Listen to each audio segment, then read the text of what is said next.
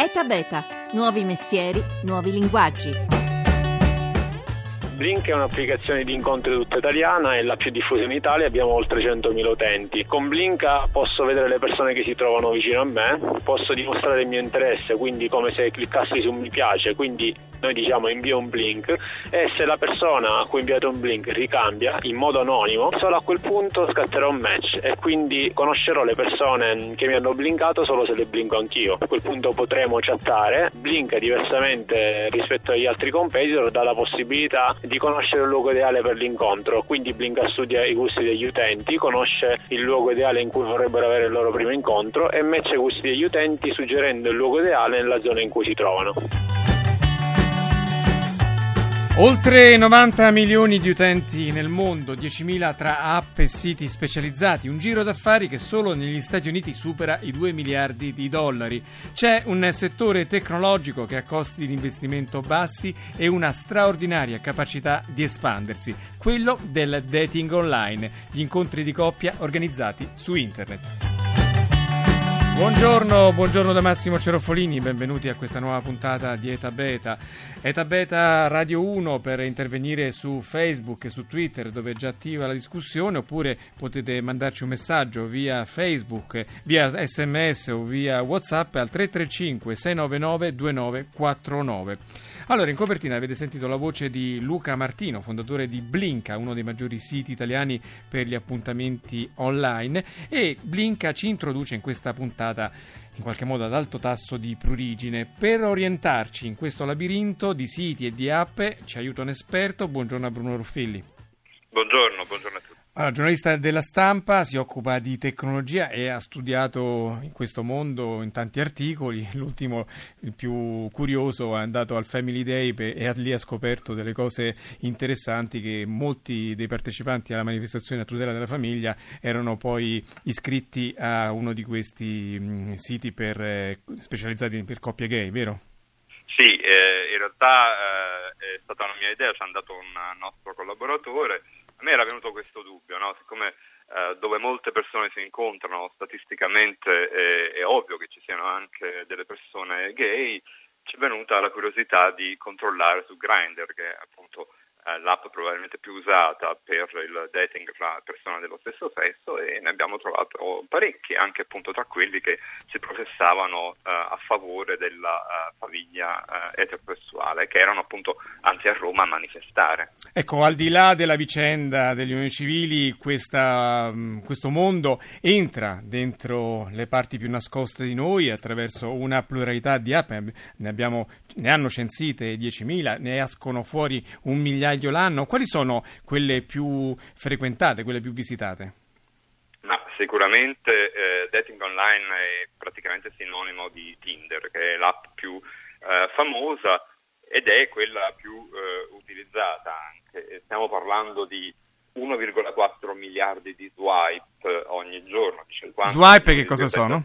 Ecco, lo swipe è questo, cioè Tinder funziona così, eh, ci si iscrive tramite eh, Facebook, ma una schermata avvisa subito che però nessuno dei nostri amici saprà che in realtà siamo iscritti a, a Tinder, si sceglie il sesso del partner e il raggio di ricerca, perché è una basata sulla geolocalizzazione, quindi ci dice se vogliamo cercare un partner nel nostro quartiere, nella nostra città, nella nostra regione o ancora più in là.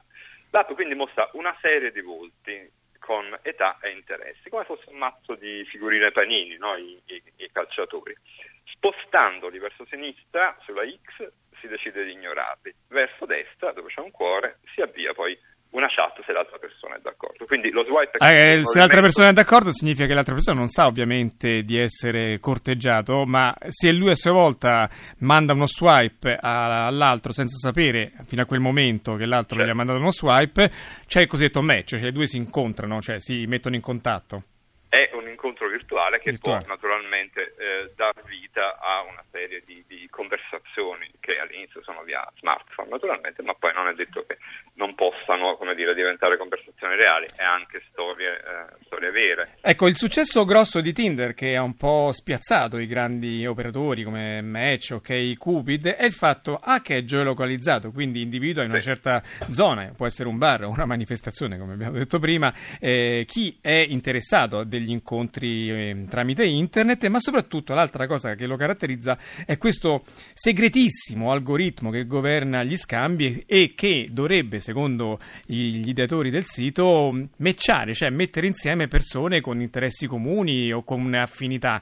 E se ne è parlato tanto di questo algoritmo che si chiama ELO perché in sostanza accoppia i belli coi belli, quindi se tu non sei particolarmente avvenente è molto difficile che ti, dà, ti dia la possibilità di contattare una persona piacevole, piacente, vero?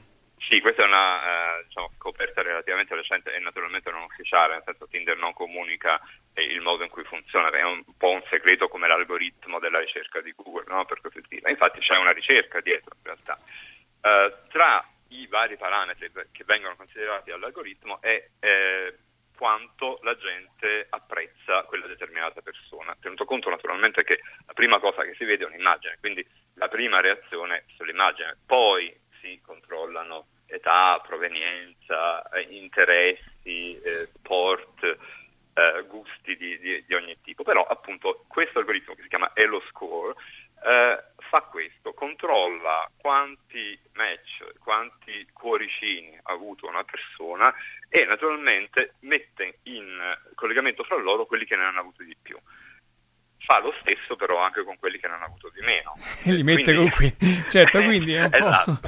Quindi diciamo che poi è un po' come nella vita reale, va bene, comunque questo è un elemento di Tinder che però abbiamo detto è una portale, è un'app anzi generalista, nel senso che possono aderirci persone con tutti i gusti, con tutte le categorie. Invece però prendono piede anche tanti, tante app, tanti siti che si specializzano per comunità. Una, la più grande, il più famoso, l'ha detto prima, quella per i gay, ma ce ne sono anche altre ancora più specifiche, vero?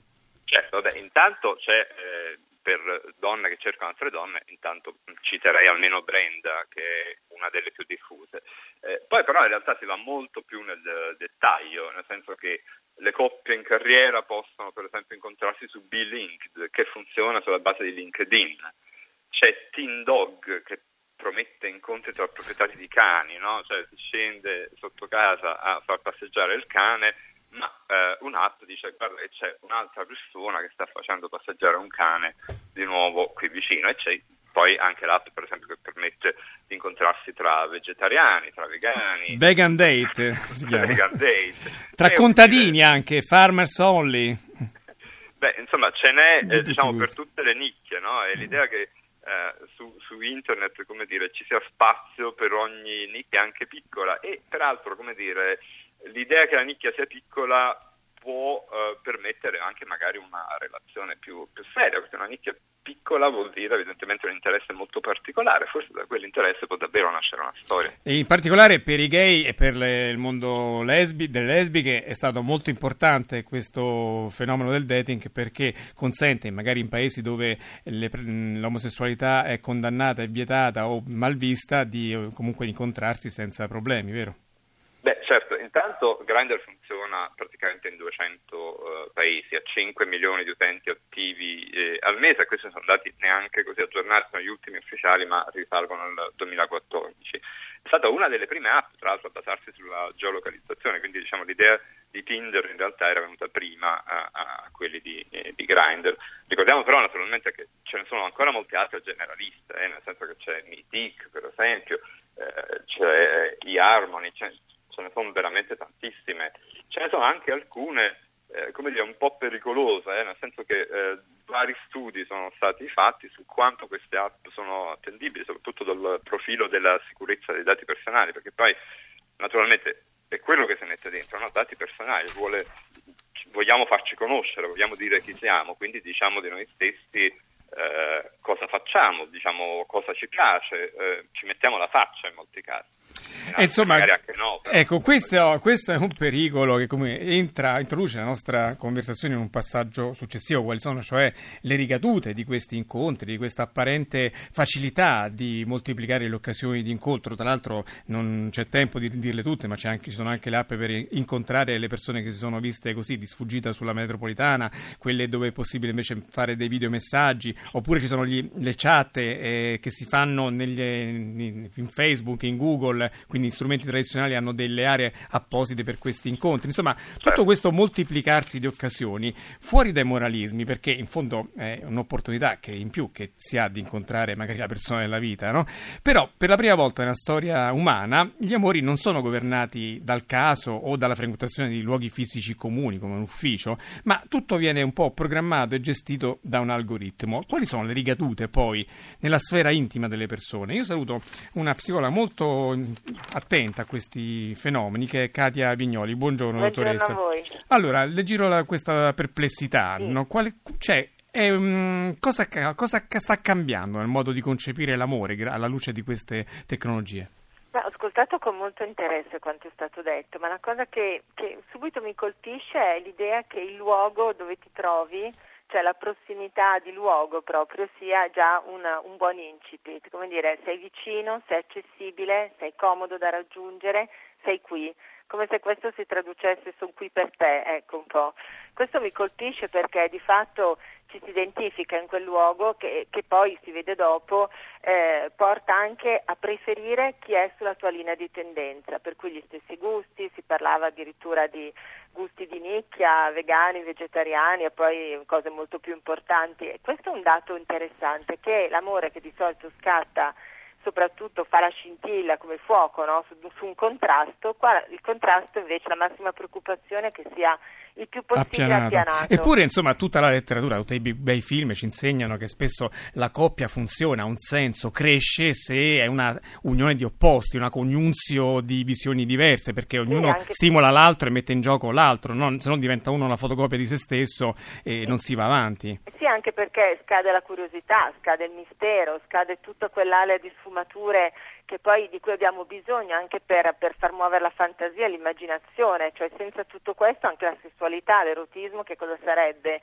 In fondo si, si sopravvaluta tantissimo l'essere uguali o l'essere simili e si va a uccidere tutto quello che è l'evento, dicevi prima, di casualità, ma comunque proprio direi di mistero, per cui tutto molto pianificato, tutto molto chiaro, pochi pericoli, pochi rischi, tranne quello di annoiarsi mortalmente probabilmente, perché trovi esattamente quello che vuoi, che credi di volere. Che credi di volere. E questo ti dà anche una illusione di onnipotenza, perché così a un colpo di dito tu prendi, togli, metti chi ti pare a te, chi ti sembra più ideale. Anche questo forse può generare, portare incontro a frustrazioni, a delusioni eh, gravi, no? Assolutamente sì, perché a te sembra di pescare veramente in un mare ricchissimo e lì, lì proprio disponibile. Poi di fatto si entra invece in un discorso di serialità, perché più in fondo andiamo a cercare comportamenti omologati, più siamo facili a fare generalizzazioni, per cui ci sembra che sì, questo mare sia molto largo, però che siano tutte uguali le persone che poi andiamo a incontrare. Questo lo sento dire molto spesso. Ecco, mi diceva ieri, parlando al telefono, delle pazienti donne, perché gli uomini invece hanno spesso un altro atteggiamento, quello un po' della pesca a strascico, no? Perché tu puoi anche